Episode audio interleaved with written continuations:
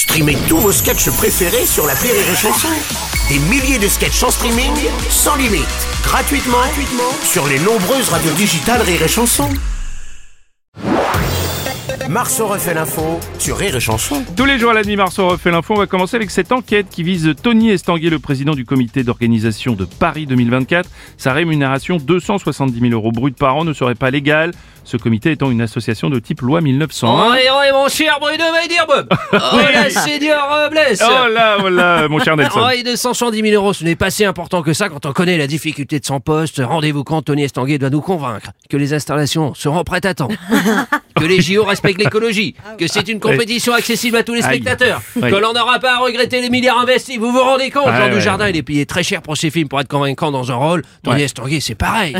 Vous croyez ? Puis c'est normal qu'il ait une belle rémunération. Je rappelle qu'il était champion de canoë-kayak. Oui. Champion de canoë-kayak. Il faut bien qu'une fois dans sa vie, il croque, le mec. Champion de canoë-kayak. Je ne l'ai jamais vu rouler en Ferrari. Champion de canoë-kayak.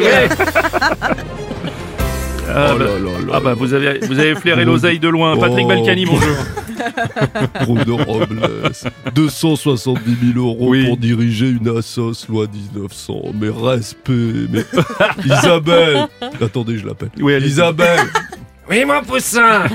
Tu te rends compte, il demandait des volontaires pour le bureau du club de belote. Dire qu'on a refusé 270 000 euros. Mais ces 270 000 euros, c'est déclaré ou en espèces?